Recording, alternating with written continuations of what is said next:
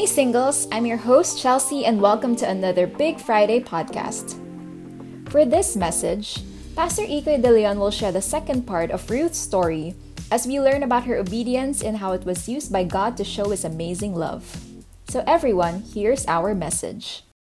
Hello, singles, and welcome to another edition of Big Fridays. This is Pastor Ikoy De Leon, and I want to welcome you all to our second, actually third session of our second biblical character, part 2 po of uh, session number 2, which is straight ahead. We are here in our brand new series called Turning Point, making the right decisions where it truly matters. And decision making po is such a big thing for singles. We need to make sure and we need to constantly remind ourselves that the decision that we're doing today has a profound impact on who we are going to be years ahead. Just like me, ahead po ako sa in terms of age. And if there's one thing that I could really tell you as your kuya, right, is that please, you have to understand that the decision that we're going to make where you are there right now will profoundly impact years down the road. And that's why we're big in this the, the right decision making. And and the right decision making started last week when we talked about the first part of this book the book of ruth. And then today we're going to talk about part two of this amazing book. There's so many things that we want to talk about here, but we're gonna fe- we're gonna dive in right into where we start where we stopped last week.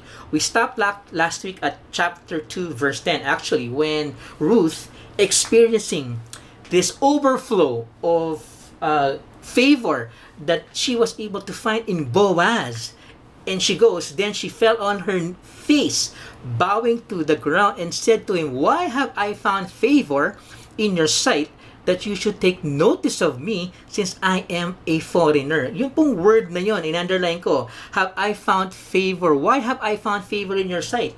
You know, what's amazing thing about this phrase, why I found favor in your sight. In fact, kina, inano ko po, ibinilig ko po yung word na notice, right?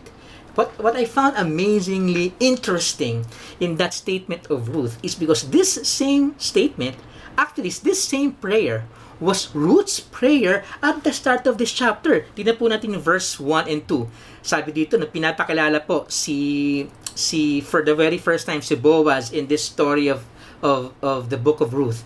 Now Naomi had the kinsman of a husband a man of great wealth of the family of Elimelech, whose name was Boaz. So, pina-introduce po lang po si Boaz dito sa verse 1 ng chapter 2. And then, Ruth, to the Moabite, said to, the, to Naomi, yung pong mother-in-law niya, Please, let me go to the field and glean among the ears of grain after one, pakipakpasa po to ha, in whose sight I might find favor. So in fact, this was the heart that was the prayer from the heart of Ruth at the start of this chapter. And that's why, ang sabi po ng, ng nanay niya sa kanya, sabi po ni Naomi sa kanya, go! And that's why here, you could rightly see that Boaz, right, is the answer to the heart of prayer of Ruth when she said, I might find favor. Eh, yun po yung isang napakagandang interesting ay, part that I want to start off want to kick off this part two. That when Ruth was saying, why do I deserve this from you? Why do I find favor from you? Why in your sight? Well, actually, baka lang hindi naalala, right? But that was actually in the in so in short, Boaz is the answer to the prayer of Ruth and Naomi. But we're getting ahead of our story here, right? So, in the next couple of minutes, we will also talk about ano po ba yung makukuha nating characteristics no singles. I know you are interested in listening to this message because you want to learn from what are the characteristics of Boaz? What are the characteristics of Ruth? So that because this is clearly a a story where it features a a model, a poster couple, right, of Boaz and Ruth. And how do what are their characteristics? Paano pa natin pwedeng engrave yun or pag-aralan yung characteristics niyo at ipagdasal natin that these are the characteristics that we would develop as singles. As we go along to this narrative, yung po pag-uusapan natin, yung po ipa-pluck out natin. And to kick off that exact part of this message, ano po yung mga characteristics that we can pluck out? Here, clearly, Ruth is emanating a very notable character. Dito po, ano? Before she went out and gleaned, before she started working, she asked the permission of her mom. She looked to her mom. She looked for guidance to her mom. She looked for the authority that has been given upon her by the Lord, which is her mother-in-law, and seek invalidation. Kaya tinanong niya, Ma, mother, can I do this? And that's why in verse 2, Naomi gave her validation and said, Yes, go ahead. Go, my daughter. I bless you. Go ahead. And here, kita po natin, and of course, in the remaining few next verses that we're gonna talk about tonight, in the entire narrative of Ruth, kitang-kita naman po itong character ni Ruth na to. And the first character that I wanted to highlight on Ruth, as scriptures tells us, is this this character of submissiveness, being submissive, right? Ito yung isa. Kaya nung kaya ang ang isa pong maganda dito is that she was willing, Ruth was willing to submit her will to the will of the one in authority. You know, as singles, this is one very strong component. Kasi alam mo mga singles, napaka-driven natin eh. Right? Napaka-driven ng mga singles. We have our own mind. But one of the things that we need to capitalize on and need to do this is really maximize the people that the Lord has placed above us in terms of in terms of mentoring in, st- in terms of discipleship in terms of authority in terms of relationship like like parents like kuyas like D group leaders pastors the church all of these people uh, government uh, lahat po yan. Even even even those that we feel we are not really seeing if they're really a good model but these are all people that the Lord has placed upon us. And the submissiveness of Ruth jumps out, right? Kaya nga, isang magandang aspect dito yung kanyang desire to really obey the will of her mom. Right? And then because of that, uh, let's go back to the let's go back to chapter to chapter 2 verse 10. Tinanong niya kay tinanong niya kay Boaz, Boaz, bakit ba ganyan? Why am I getting all of this favor? Why have I found favor in your sight? And here is the amazing answer of Boaz in verse 11. Ang sabi po ni Boaz replied to her, All that you have done for your mother-in-law after the death of your husband have been fully reported to me, and how you left your father and your mother and the land of your birth and came to a people that you did not previously know. When, when Boaz was justifying his kindness, his favor, his grace upon Ruth, No, one of the things that I noticed, in fact, I, I binasa ko, bin, pinagbabasa ko ulit-ulit to, yung Bible, yung, yung, yung four chapters na yung 85 verses po ng Book of Ruth. I read it, read it, read it. I was trying to look, was there in any part of the narrative, in any part of the Bible, that Boaz actually hint, high, highlighted a physical attribute of Ruth? Kasi nung unang nung, dinid, nung ini, inihini ni Ruth yung explanation, Boaz, why did I find favor in your sight?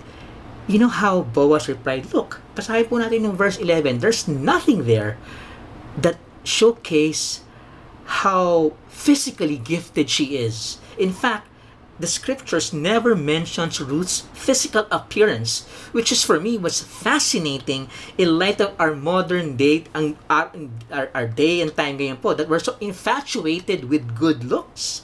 But instead, what Boaz has heard or has shared clearly was the beauty of the Ruth's character. Yung pong napakagandang lesson na I thought I wanted to highlight to all of us that at the end of the day, you know, clearly yung beauty from within. And I'm gonna, we're gonna talk about more about that in a bit. But was another interesting thing, alam niyo ba ibig sabihin ng pangalan ng Ruth? Ang original word po ng, ng pangalan ng Ruth, it's Rewith, right? In the Lockyer's All Woman in the Bible resource in BibleGateway.com, I researched that the name meaning of Ruth, Reuth, was actually the act of seeing, right? It's actually the word sight. Ang ganda, di ba? And so in in in when the Bible, when the author was saying that in, in verse 2, chapter 1 uh in in chapter 2 verse 1 and 2 when Boaz was was uh, actually introduced and clearly he found Ruth found favor in the sight of Boaz. Yung pong word na sight, right? it's a word play because I hope I can find favor in the sight of someone, yun po yung prayer ni Ruth. Actually, yung name po pala ni Ruth is meaning also sight or a view or sight to behold. And clearly, um, in the backdrop of what we have we have seen, right, the beauty of Ruth, which, what, which was what then was found clearly by by Boaz. And that's why kaya po sinabi ni kaya po sinabi ni Boaz sa verse 11, no? You left your ma- father and your mother and the land of your birth and came to a people you did not know previously. And because of that because yung ginawa mong yan that exudes something that made me realize that you are really a woman of excellence. And she and he actually both will actually say this later on down the road right? So, so the second thing that I wanted to to to highlight on the on the character of, of Ruth is first yung submissiveness niya. But yung second is, I also realized that one facet of the character of Ruth as I was studying Ruth was, hey, wala ko po ako nakitang complaining nature. She didn't grumble. She didn't complain about her situation. Not for once did scriptures say that she was asking God why these things were happening to her or why did uh, God allowed such trials and difficulties, even losing her husband. There was none of that.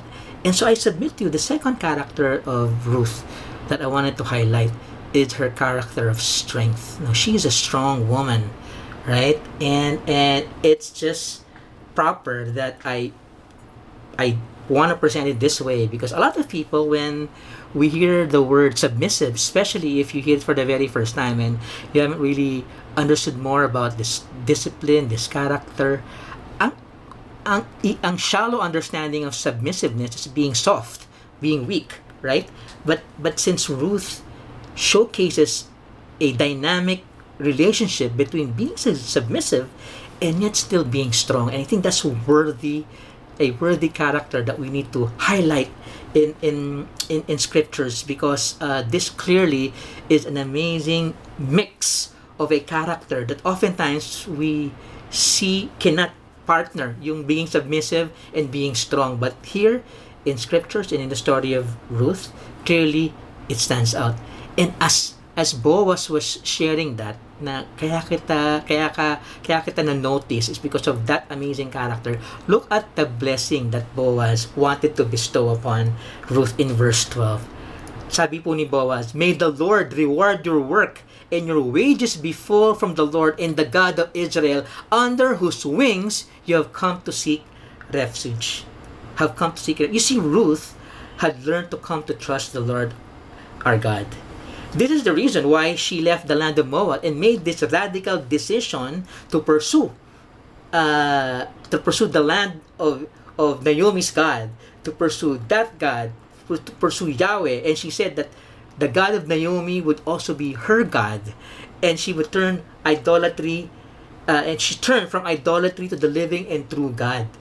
Yan po, nakita niyo yan. And one of the things that I also noticed, punta na mo tayo quickly, punta na po tayo quickly kay Boaz, right? Sa character ni Boaz. Ano po nakita natin character sa Boaz dito? Verse 12 is actually a prayer of Boaz. May the Lord reward your work, your wages be full from the Lord and the God of Israel, whose wings you have come to seek refuge. Boaz was actually praying audibly for Ruth May the Lord bless or reward you. So Boaz was praying for Ruth, right? And that's why one of the things that I wanted to highlight and share with you that as I studied uh, this this book is that this character of Boaz, yung pagiging prayerful po niya, yung pong faith, yung pong trust ni Naomi sa Panginoon, yun din po ang nag nag-drive dun sa character na nakikita ni Boaz kay Ruth. Kaya nga sinabi na, di ba? Balikan, quickly, babalikan ko lang po, ah, nung sa chapter 1, right? But Ruth said, Do not urge me to leave you. Sinasabi to kay Naomi. Napakadramang sitwasyon na gusto na pong sinasabi na ni, ni Naomi kay Ruth. Ruth, leave me! Go there. I'm gonna go back to Israel. Medyo madrama to pong part na to, right? But look at the way, the strength of Ruth as she shares to her mother-in-law Naomi her decision. You know, I will go where you go your our you lodge I will lodge. Your people shall be my people and your God shall be my God.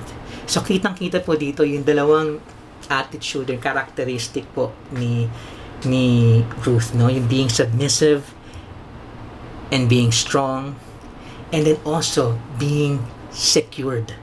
Alam niyo yung security niya. The security your God will be my God. Kahit malabo kahit madilim kahit the future looks bleak my trust I will put and I will put and secure it in your God, in the Lord. Yun po yung, yung, yung puso, yung heart ni Ruth. That's why the third characteristic of Ruth that we are seeing clearly from scripture here is, is her being secured in the Lord. Your God will be my God. I will trust the Lord. I will trust God. That's why as we continue, right, in in chapter in verse 14, at mealtime, you know, Boaz said to her, after po, sinabi na niyo, after nag, nagtrabaho na si Ruth, dun sa, nag-glean na po siya sa fields ni Boaz, mealtime na po, Boaz said to her, Come here, that you may eat of bread and dip your piece of bread in vinegar. So she sat beside the reapers, and he served her roasted grain, and she ate and was satisfied and had some left. Okay, so ito pong verse na to. Ano pong nakikita natin ito? Singles, I wanna hear your comments down in the comment section. Ano yung nakikita nyo ritong karakter ni Boaz that scripture, the author of the book of Ruth is trying to tell us? You know, uh, um, there are two things for me that st- stood out in this verse, right? The first thing that stood out to Boaz is his proactiveness. You know, that means Boaz was the one who initiates. Sabi niya, come here. Okay, come here. So, he initiates. So, doon na-realize din, yun din po ang role ng mga lalaki. Ang mga lalaki po, proactive. We are the one that seek. We are the one that initiates, right? And the other thing that I saw uh, that um, that uh, Boaz exemplified is this character of provider. You know, siya nag-provide ng tinapay. Siya, nag, siya nag-provide ng vinegar, right? And, and she was the one who even served, right? And that's why in verse 15, when she rose to glean, Boaz commanded his servant, saying, Let her glean even among the sheaves, and do not insult her. Also, you should purposely pull out for her some grain from the bundles and leave it so that she may glean, and do not rebuke her. Okay, now Boaz permits Ruth to glean among the harvester. Teka po, medyo mabigat po itong pinapagawa ni, ni Boaz. I need to I need to make sure that you understand this. You see, you don't glean, you don't glean among the shearers, the sheaves. Okay, hindi ka po doon. Kasi ang nangyayari po is, nauna, mo, nauna muna yung mga shearers, yun yung mga kumukuha ng mga sheep, binabalot nila yan, mga stocks, pinagsasama-sama nila, hindi kung meron man, meron man mahulog doon, o meron man hindi nila kunin doon, o meron maiwan doon, yun lang po ang pwedeng i-glean ng mga gleaners. Right? So, in, in, in essence, kung hindi po maintindihan na, papasimplify ko pa rin sa inyo, binibigyan po ng access ni Boaz si Ruth dun sa hindi na dapat siya mag initially magkaroon ng access. In short, he is instructing Boaz is instructing his servants to give more opportunity, to give more than what's required, to give more than was given to Ruth. And yan po yung, yung, yung next characteristic no, ni Boaz, na hindi lang po siya prayerful, hindi lang po siya proactive, isa po siyang provider. Provider. Sabi po, bigay mo siya. And yun po, nakikita mong role ulit. Men, our role is to be, not just to initiate, but also to provide. So pagka may asawa na po tayo, yun po yung role na lalaki provide. And even as singles, our role is also to provide. And, to, and, and yung pong apat, yung the fourth important characteristic of Boaz, alam niyo po yung sinabi doon? Right? Do not insult her.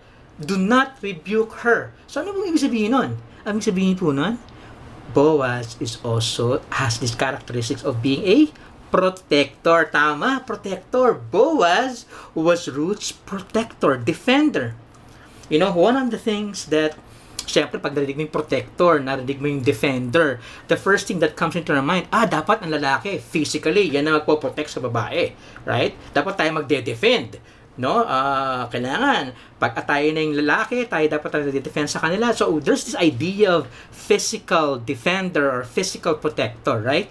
But can I submit to you that another important aspect as you read the scriptures that when when the Bible talks about men being or Boaz being the the provider the protector of Ruth, hindi lang physical. Protector also emotional, protecting her emotions. Right? Kasi make sure that no what don't insult her. Okay? Uh, do not rebuke her. So these are all aspects of protection that Boaz was giving to Ruth emotionally. Kasi alam niyo po, pag ang lalaki pinotektahan emotions ng mga babae, yung spirit po niya will not be wounded. Let me repeat that. Men should protect the emotions of women so that their spirit would not be wounded. Kasi po ang mga ang mga babae fragile right? And here's one aspect: if you're if you're married and you're listening to this, or perhaps nabasa daanan mo lang to, the the scriptures is telling us that the role of men is to protect our wives, to protect the women in a way that their emotions will also be defended. Right? Ano, so, in, in singles term, how do we apply this? Pag singles po tayo, paano natin ma-apply ito? Simple lang, mga single, protektahan natin ang mga emotions ng mga single na babae sa CCF or not only sa CCF, sa lahat, right? Why? Because oftentimes, in our interaction with them, in our mingling with them, in our relationship with them as friends, as ministry mates, as D group, as church mates, sometimes yung emotions po ng babae, hindi na poprotektahan ng lalaki. Paano nangyayari yan? You know, when, when men inadvertently or worse, consciously lead women and play with their emotions. Nag-guess niyo po ba yan, singles? you know there are i know that there are men who perhaps are not conscious but because of their actions they are unconsciously leading women emotionally and kaya napaka-importante pong protektahan din natin ng emotions ng mga single na babae. Let me give you a practical example. When someone, when men, tayo, like me, no, I could spend time speaking to someone, a woman, uh, for a prolonged period of time on texting or on Viber group. But I realized that when I do that and when I spend one-on-one for a long period of time, especially uh, especially if I'm not close to that person, kahit close ako, dapat hindi matagal. Kasi nangyayari, nagkakaroon po ng emotional investment, eh, yung mga one-on-one texts, right? And sometimes, this is a practical application, sometimes, hindi natin nakikita that because we spend so much time, sa, sa lalaki, baka wala yun eh, but baka sa babae, meron yun. And so, dapat as men, we protect them. Yung mga actions natin na, na minsan nakikita ng sweet, right? Na ma, ma, ano tayo, maasikaso tayo or uh, marigalo tayo or ma-attention tayo. I mean, there's nothing wrong with that, right? But you need to make sure that the emotion of our lady sister is being protected. At yun po yung sinasabi ni Boaz dito. Do not insult her. Do not rebuke her. So that means protektado. Right? So kaya lang, alam mo, na-tape, na, na, going back to Boaz, ah, na, na-tape nga ako na malagay ulit ng panglimang P, eh, paborito. Kasi sa pinapakita ni ni Boaz in these last few verses, clearly, clearly, special si Ruth. clearly, in, in, in the Tagalog term, clearly may karga na. Nung binabasa ko, ah, may karga na to si, si ano, si Boaz kay Ruth, right? But, you know what? What's amazing? I, i, lagay mo sa mental mode mo yan na yung karga at this stage pa lang, may karga na si, si Boaz kay Ruth. Kasi special yung binibigay niya attention eh. But later on, mapakita natin in, in the story, ibang klase yung control ni Boaz. Hold on to that thought, ha? babalikan natin na. Sige, balik mo tayo sa verse 16. Also, you shall purposely pull out for her some grain. Ibig sabihin po nito, okay?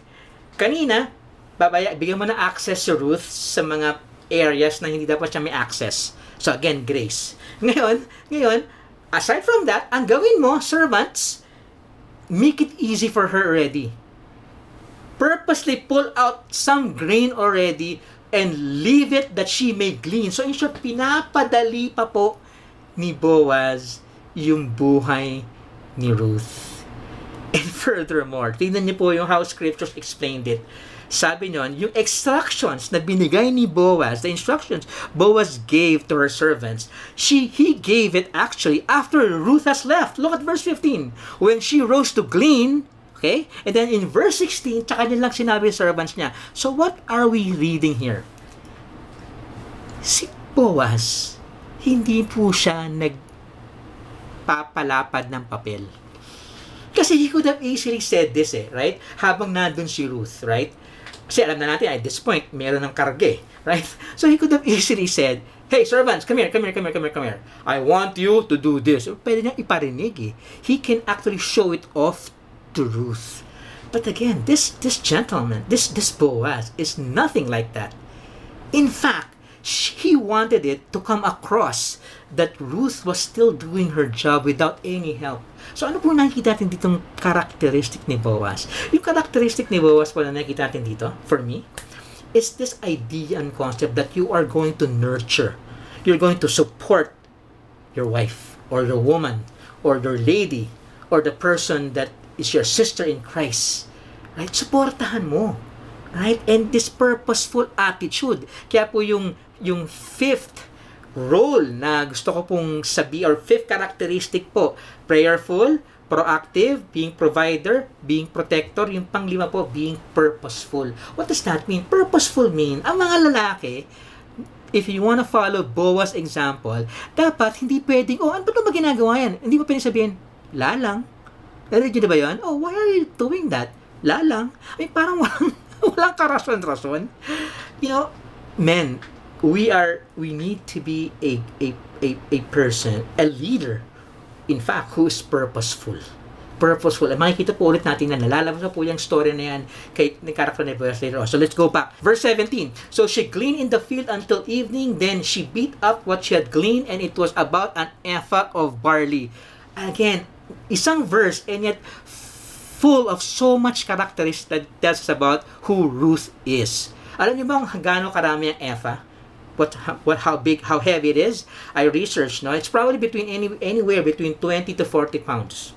One ephah okay? One ephah uh, of barley is about 20 to 40 pounds of of wheat which is able to sustain two persons for about 10 days. Sampung araw. So remember gleaning is supposed to get you food for the day. It wasn't supposed to be for you to be able to get 10 days and for 2. And that's why here, ang idea, ang concept po is that Boaz as the Redeemer, as the kinsman Redeemer, is actually providing Ruth with more than enough. Not only for her, but also for her mother-in-law. Right? Yan po yung idea. Remember, I started off uh, last week that Boaz is a mirroring, a a a small uh, small example of the bigger Redeemer in Christ Jesus. So kung nakikita niyo po that si Boaz ganun magbigay, abundantly magbigay kay Ruth. Ano pa po yung ultimate Redeemer natin? Ephesians 3.20 says, exceedingly abundantly above all that we ask or think Ephesians 3.20, yun po yung Redeemer natin. Exceedingly abundantly, more than we could ever imagine. And here, going back to going back to Ruth, no? Tingnan po yung verse 17. She gleaned in the field until evening. Eh, di ba yung one ephah of barley, 20 to 40 pounds na good for 10 days. So, ibig sabihin ito, pwede sana kalahating araw pa lang, nagpahinga na si Ruth. Kasi, she was able to get 20 to 40 pounds of wheat, of barley. And so that made me realize, teka muna, meron pang isa pang characteristic si Ruth na ipinapakita ng scriptures dito, ng author ng the book of Ruth. And what is that? Because she gleaned in the field until evening when and she could have easily not have done that. So one character ulit that comes out. Ano yung tatlong character na ni Ruth so far? Submissiveness, strong, secured, another S ano po yon? Sa, nabasa nyo lang sa verse 17. Masipag. Right? hindi, hindi ko na po, wala akong, makri, wala akong mari, maalala, wala akong makitang word na essay that stands for hardworking. Eh. Meron, actually, kaya lang studious, tsaka sedulous. Parang hindi masyado madaling pakinggan. Maalala. So, isip ko lang, ano mas, mas maalala? Ah, masipag. Masipag. S pa rin po yan. Masipag. Right? And that's why, um, here, here are the characteristics of Ruth that we're seeing. Hey, singles, women, can you can you relate to Ruth? I know there are a lot of Ruth of you out there that you're submissive and yet strong, secured in Christ, and then masipag, right? And look, and after that, ano po nangyari? In verse 18, She took it up, yung nakuha niya, and went into the city, and her mother-in-law saw what she had gleaned. She also took it out and gave Naomi what she had left after she was satisfied. Again, yung, yung English translation po nito parang she had left after she was satisfied parang yung tira na lang eh no hindi hindi po ganun ang pagka ang explanation niyan right yung pong what she had left after she was satisfied was this was the food that was prepared for her for Boaz yung food po nung nakita niyo yung, bread yung vinegar nagtabi pa po si Ruth doon kasi naalala niya yung mother-in-law niya again it gives you an insight on the heart of this amazing woman Ruth uh, we're now going to our last part. Medyo binilisan ko po yung first first part, you know. And then in the last part, we're gonna look into, okay, now that na-establish na po ng storya that Boaz is could be a good redeemer, kinsman, could be a good kinsman redeemer. But the question is, will he be?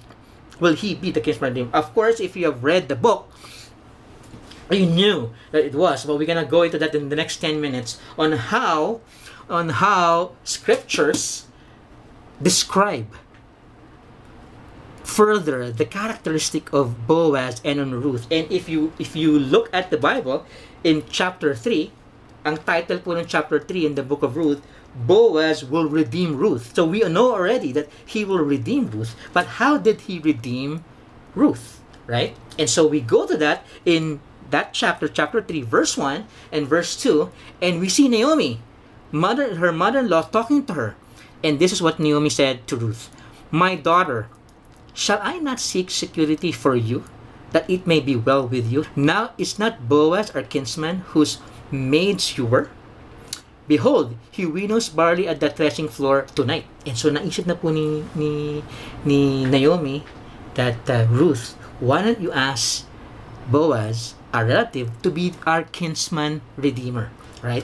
And therefore, ito po yung instructions. Bibilisan ko lang po ito kasi press na po tayo for time. In verse 3, she said, Wash yourself therefore, anoint yourself, and put on your best clothes.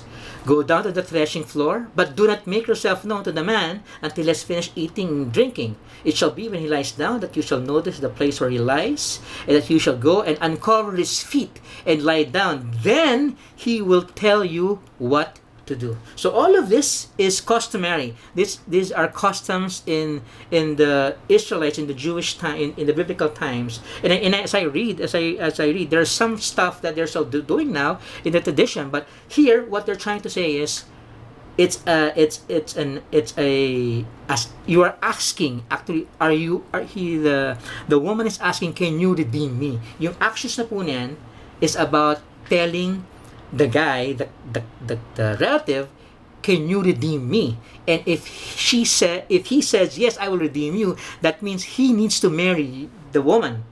Okay? Ito, it, yun, yun po yung sinasabi ng verse 3 and 4. And then in verse 5, she said to her, uh, meaning Ruth, replied to Naomi, All that you say, all that you say, I will do. So again, here, nakita niyo ulit yung character ni Ruth, no? So she went down to the threshing floor and did according to all that her mother-in-law had commanded. So yun po, ginawa po lahat. Ano na po yung nangyari? What happens next? And here, in verse 7, it gives us, it takes us to that encounter where Boaz finally saw Ruth. When Boaz had eaten and drunk, his heart was merry. He went to lie down at the end of the heap of the grain, and she came secretly and uncovered his feet and laid down. Same instruction po ni Naomi.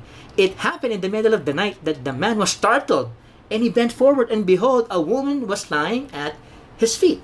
At ito po yung tinanong ni Boaz. He said, Who are you? And she answered, I am Ruth, your maid. So spread your covering over your maid, for you are a close relative. Remember, I told you about this, right? In other translations, it says, this this highlighted verse it's translated as make me your wife according to God's law for you are my close relative. Because you are my close relative you are responsible for taking care of me. So please marry me. So in short that is what this actually it might sound a little bit foreign for us eh pero yun po yung sinasabi nito. Then he said look may in verse 10 may you be blessed of the lord my daughter you have shown your last kindness to be better than the first by not going after young men whether poor or rich and the way he followed this up is that In verse 11, Now my daughter, do not fear. I will do for you whatever you ask. For my people, for, for all my people in the city know that you are a woman of excellence. And here is the, the last characteristic po of Ruth that I want to share to each one of you. A woman of excellence. Yun po ang pag-describe sa kanya. The woman, and this same description of the woman of excellence can be found in the Proverbs 31 woman. In Proverbs 31 verse 10, sabi po dyan, An excellent wife, who can find her? For her worth is far above jewels. The Hebrew adjective of excellent conveys the basic meaning. Niyo pag sinabing woman of excellence, ang basic meaning po yan, strong, strength. One therefore can translate this as a woman of strength, a woman of character. Yan po. And, to, in Proverbs 31, actually, I just don't have that time that I don't have the time. I guess, as ladies, you might probably have done this or baka pwede tayo pag-usapan to do sa midnight conversation. Remember, last Tuesday, we had this midnight conversation about women. We were so surprised. A lot of you watched it and joined the conversation. Perhaps, there's another way we can continue. Ano ba yung sabihin ng Proverbs 31 woman na yan, right? But just to give you a, a, a, a glimpse, right? Proverbs 31.10 describes the ideal wife where the writer of Proverbs emphasizes that the wife's hard-working attitude, masipag, yung pagiging devoted po sa kanyang pamilya and her concern for others. Yung the word household po na binabasa ko in Proverbs 31, uh, in, in, in, in those verses, the word household was mentioned three times. Right? That's why it was described. It characterizes her strength, her submissiveness, all the characteristics of Ruth which we have, been amply, which we have been amply described in the book of Ruth. Kaya si Ruth po, ang actually, ang isa sa model, or if not the model, of the Proverbs 31 woman. It conveys Ruth's virtue, capability, and inner strength. Kaya po yung last characteristic natin on Ruth is her woman of excellence. Right? And so, after all of that, to sinabi ni, ni, ni, ano, ni Boaz na na na you are a woman of excellence and what you did is actually something worth it. Alam mo kung si Boaz, ordinaryong lalaki, he already have grabbed it. Why? Kasi sabi nga niya, your kindness because you're you're choosing men of older age, right? And that's why Boaz could have easily taken advantage of the situation and yet, but look, look, look in verse in verse 12. Sabi niya, now it is true, I am a close relative However, there's a relative closer than I. Ano po yung na pinakita ng Boaz dito? Ha, ang gandang characteristic po nito. The characteristic of being what? Being pure. Right? He's not only prayerful, he's not only proactive, he's not only pro provider, he's not only a protector, he's not only purposeful, but he's also what? Pure. Yun po yung pang-anim na characteristic and final characteristic mo ni Boaz. He is pure po yun. Kasi sabi sa kanya, teka muna, yes, I am a relative, but I am not the closest. Right? So ano po yung ano po yung finale up ni ni Boaz after that? In verse 13, remain this night, and when the morning comes, it, if he will redeem you, good. Let him redeem you. But if he does not redeem you, then I will redeem you as the Lord lives. So, ano pinapakita ito at ni Boaz? Yung pure intention niya na the end, ang gagawin natin, kakabuti mo, Ruth. We are going to, as the Lord lives, meaning we're to surrender to the Lord, but we will follow His design. We will follow His ways. We will not grab. We will not take control of things. What we're to do is we're to wait. We're gonna look first, tignan muna natin yung isa nating mas close relative sa'yo kung gusto ka nang i-redeem, kaya kung hindi ka nang i-redeem, kung gusto ka nang i-redeem, okay lang. Wala sa akin yun kasi I'm after what the will of God is. And here, Boaz's characteristics are in full display. He's being prayerful. Sabi na, as the Lord lives, inferring to His divine sovereignty, His proactiveness, may plano. Alam niyo po ba, mga singles sa mga lalaki, ang complaint, walang mga plano. And he's being purposeful. His pure motives, him being a protector. Right? Paano ko nalaman he's being a protector? Tignan mo, tignan mo yung verse ano, 14. Let it not be known that the woman came to the threshing floor. Bakit? Kasi kailangan protektahan yung yung, yung emotion ni Ruth. Kasi what if yung, yun ang mag-redeem? What if ang mag-redeem yung isang relative at hindi si Boaz? At baka paano kung isipin that something happened to them in that kahit wala nangyari sa kanila doon nung gabing yon? right? And so you could also again see the, the full display of, of Boaz' character here of being a protector, being a provider, being prayerful, being proactive, being purposeful, and of course, being pure. He is, in fact, all of this leads to a man who is leading the wife, the woman. It's the leadership of Boaz being in full display. And when Ruth came to her mom, because the mom asked, Oh, ano nangyari? Right? And sinabi niya lahat nangyari. And then in verse 18, Ruth said to uh, Naomi said to Ruth, Wait, my daughter, until you know how the matter turns out, for the man will not rest until he settle it today. So sabi ni Naomi kay Ruth, okay, yan ang nangyari ah, but what you need to do now is we need to wait on the Lord and see how it plans out. At yun po yung isa pang another description of a woman of excellence. Another worthy trait of Ruth, right, is his ability to wait on the Lord. Alam niyo po ba yung ugali ng mga tao ngayon, ngayon in the world, right? Ang ugali ng mga tao ngayon is, we want to be in control. We want it now. We want everything. Gusto mo manood ng movie, nood ka ng Netflix, yung time mo. Gusto mo may order, may lang, oh, kahit, kahit lockdown, meron namang Lala Move o Grab o Mr. Speedy. I mean, everything is under our control, under our fingertips. What we demand, what we want, we get. Right? And that's why it's, it's inculcating this culture in our head that we always need to be in control. Ano yung gusto natin, kailangan natin makuha? Wala na po naghihintay. But here, clearly, here's another characteristic of Ruth that is so far out, up there about the woman of excellence. Uh, that the woman of excellence will wait. She waits. Ano, alam mo na isip ko? She could have easily said, ano ba naman, Boaz? Ginawa ko ng lahat. Tsaka Boaz, ha? Medyo matanda ka na Huwag ka na mag, wag mo nang tagalan. Diretso mo na agad. I mean, she could have easily demanded that, right? But you know, there's none of that. There's none of that of Boaz. And there's none of that in Ruth as well. Ruth was willing to wait. An amazing trait of a woman of excellence. And so what happened? So the closest relatives said to Boaz, nung, nung lapit, ang ginawa po ni Boaz, may plano si Boaz eh. So, early in the morning, he went out, he, he waited for that closest relative, doon sa gate, pumasok po siya sa city, kinausap niya, tinawag niya yung mga ibang elders, sinabi niya sa tao, sa, sa, sa, in full transparency, in full clarity, clarity, importante yan, kinlir, kinlarify po ni, ni, ni, ni Boaz doon sa closest relative, ito yung sitwasyon. Gusto mo bang i-redeem yung lupa o hindi? By the way, pag niredeem mo yung lupa, kasama yung asawa ni na, na si Ruth. So sinabi po niya lahat, no no holds barred, full transparency. At ito po yung sagot nung relative. So the close in verse 8, so the closest relative said to Boaz, "Buy it for yourself." And he removed his sandal.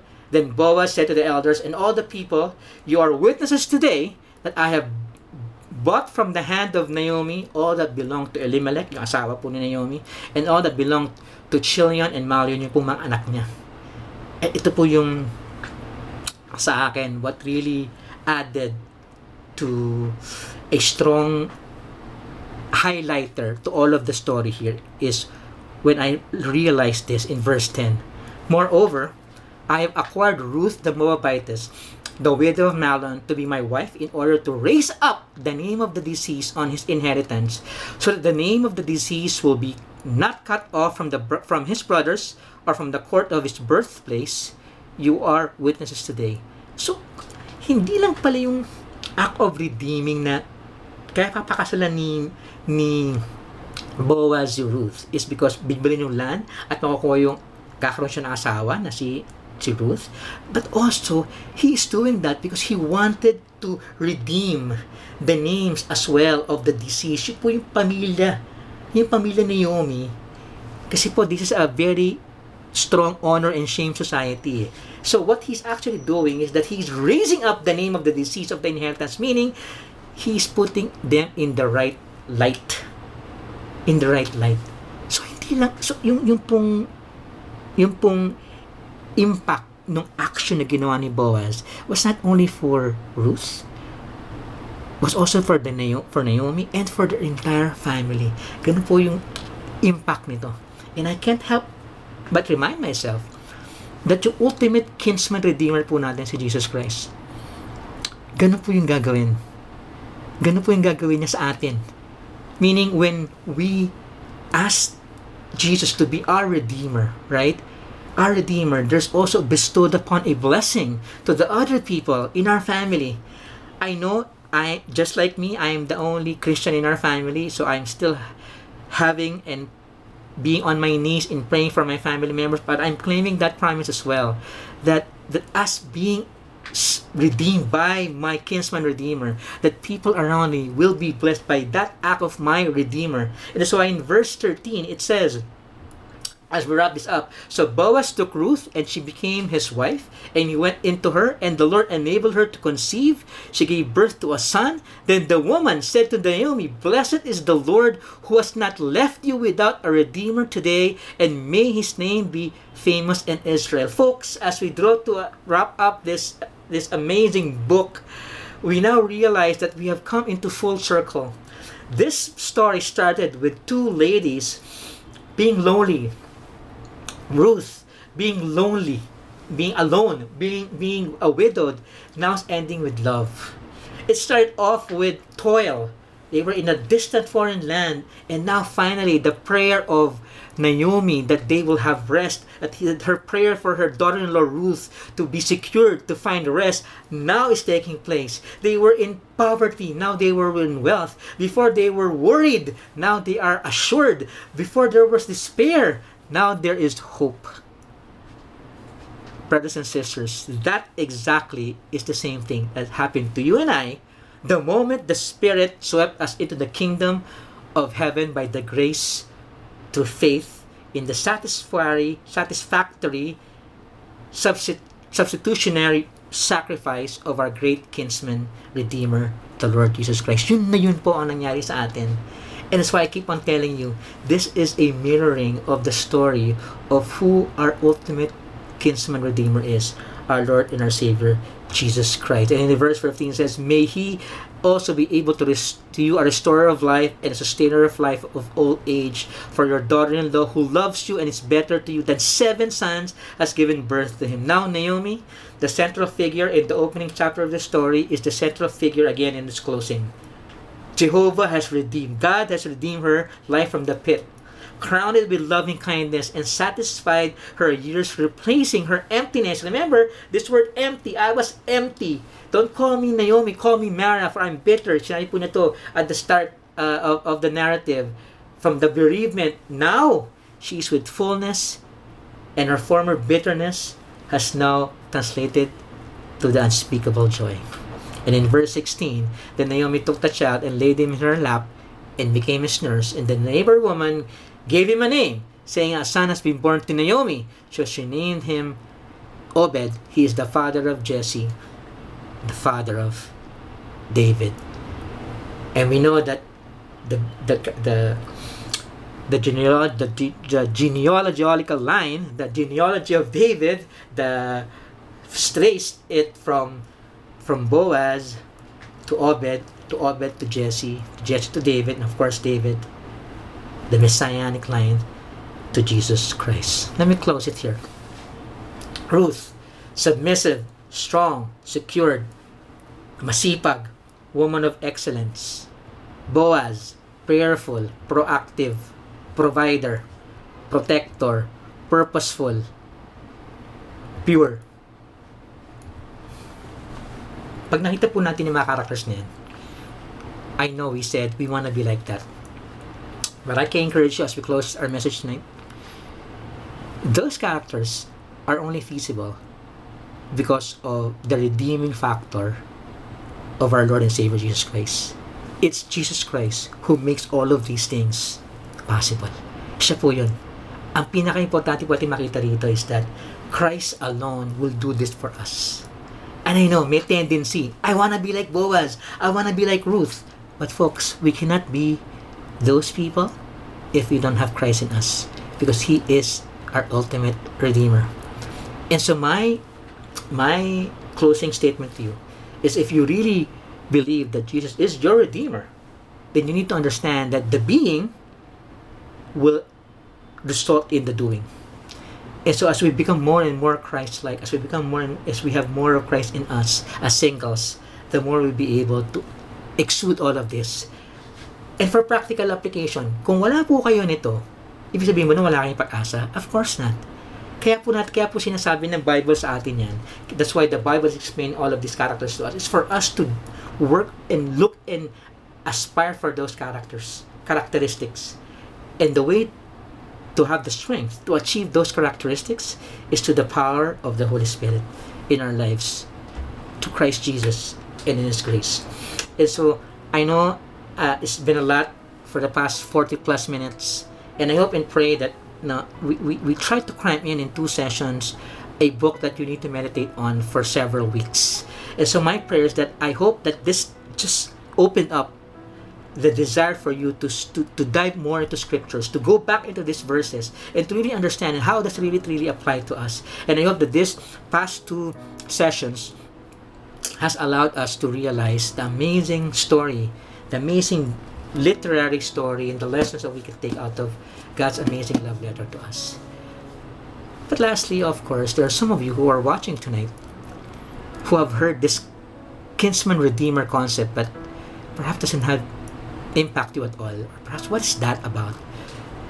That kinsman redeemer ultimately is Christ Jesus because he has redeemed you from the bondages of sin and from the penalty of the eternal separation to God. Yun po yung i-redeem. Redeemer means payment. Meron po tayong utang na we could never pay on our own. And that payment, only Christ can pay. And that payment is the penalty of our sins. For the wages of sin is death. Yung pong ang hindi natin mababayaran. And God redeemed us for that. Jesus Christ redeemed us for that. So if you haven't come to a point where you know Jesus not redeemed you for that consequences of our sin, I can I invite you right now, wherever you are, as we close our time now with the Lord's with a prayer to the Lord and a sincere surrender to Him, a sincere confession to Him, and a, and a, sincere admittance that just like just like Ruth, whose whose future was so hopeless, was so dark, and yet a Redeemer came in. She was just faithful. She was doing her part. She was just doing and following God. So if that is you and you want to be f- faithful, meaning you want to, in faith, reach out and follow God, but you don't know what to do, the first step is coming to an admittance that we don't have Him and that we need Him in our life and that we're running away from Him. And that today, this afternoon, tonight, whatever time it is, the Lord is asking you, will you now allow the Lord to be your Redeemer? That is you, why don't you follow me in this simple prayer? Let's pray. Lord Jesus, I thank you for this time that you've given me and all of us the chance to listen to your word, to dive into scriptures and talk about the amazing story of Ruth. But Lord, the amazing story there is not the love story of Boaz and Ruth or the faith of Naomi or the characteristics of Boaz and, and Ruth that we should emulate. More than that, O Lord, the amazing story is your story. Our Lord, our Master, our Savior Jesus Christ, who redeemed us, who paid for us, who took us away, who bore the consequences of what we should have been bearing. But you, Lord, died on the cross and paid for it. And Lord, now we realize that by your grace. And so we come to you confessing to you our sins and confessing to you that we need you to come into our hearts and to be our Lord and Savior. So, Lord Jesus, I believe that you died on the cross. I believe that you did it and you resurrected because you conquered death, which allowed me the reward of forgiveness to the finished work that you have done. And so, Lord Jesus, come into my heart. I accept you as my Lord and Savior. Please change me and redeem me. Amen. Lord, I pray for those that have just prayed that prayer, and I surrender to you as well, Lord, those that are still here listening, who wants to be a who wants to be a Boaz or a Ruth, but we don't know how to and we can't. It's just too difficult to be those characters. But Lord, thank you for that there is hope in you. Thank you, Lord, that we know that we can't do this on our own, but you can in your power. And so, Lord Jesus, may you just be the one to be the one that will give us the strength and the power to pursue those characteristics. Help us to be reminded, Lord, of the beauty of the design that you have allowed a man and a husband or a woman or a wife can be. And Lord, I pray that that would be what we will aspire for, what will be the characteristics that we will exude only by your grace. So, Lord Jesus, again, we thank you for this time. I lift up to you, Lord, the several discussions that will take place after this. And I pray that we will really, Lord, understand more about this this definition, this this, this description of love, of this kinsman redeemer love that you, O Lord, has given to us by grace. Marami po salamat, Panginoon, for this time. We praise you as we lift up to you, Lord, all of these things. In Jesus' name we pray. Amen. Ruth's story is a testament to God's faithfulness to those who love Him.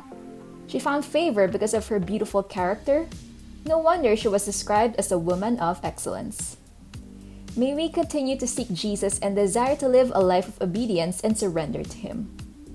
To help process the message, here are the breakout questions. First, which among the characters of Ruth and Boaz struck you the most, and why? Second, after learning the importance of making the right decision from the message, what would be the steps you will be applying based on your answer to the first question? Enjoy your breakout single. See you again next week. Take care and God bless.